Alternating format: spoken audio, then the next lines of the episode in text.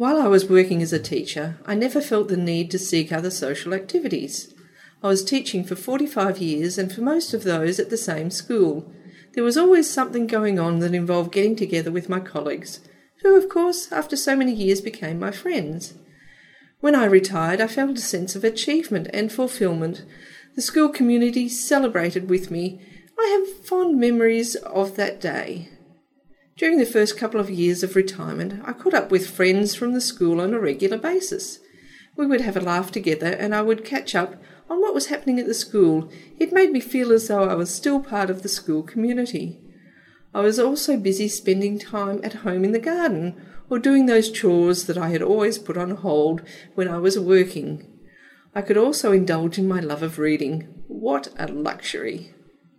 But over a few years, these catch ups slowly started to fall away. People move or they get busy, so it's quite understandable, but it did leave a bit of a hole in my life, and I started to feel a little lonely. I attempted to join a couple of community groups, such as a book club and a gardening club, but they weren't for me. I don't know why, I guess groups are just not my thing.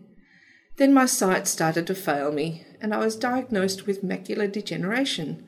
This was a big shock and has definitely impacted on my ability to get out and about, as I can no longer drive. To be honest, it makes me feel a little frightened about my future, and sometimes I feel very isolated from the world. My GP suggested I join a social club at the local community aged care organisation. To be honest, I was reluctant and a little anxious, as my past experience with social groups had not been the best. Also, I had started to become a little nervous when being in a new place due to my sight not being so good, but I was still able to get around well enough, and I knew I had to give it a go.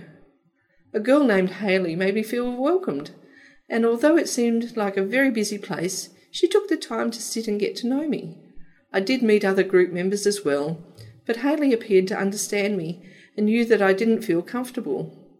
Believe it or not, she sent me home with some homework the first day, me, the schoolteacher.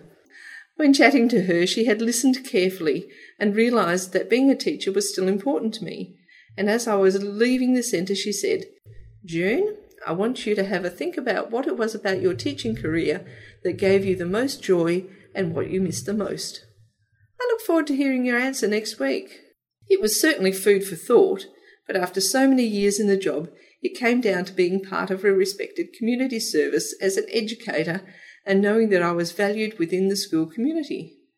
After chatting with Haley about my homework, she gave me more food for thought, as she had done some homework as well, and provided me with some information about volunteer programs within schools.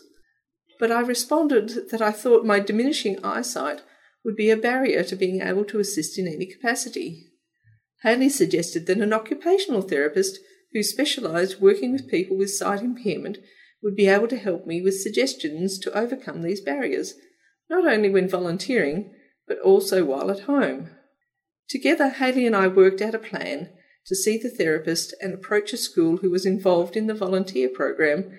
The aged care organisation was going to support me along the way. It gave me the confidence to take the next step, and I am forever grateful to Haley for making this opportunity come to life.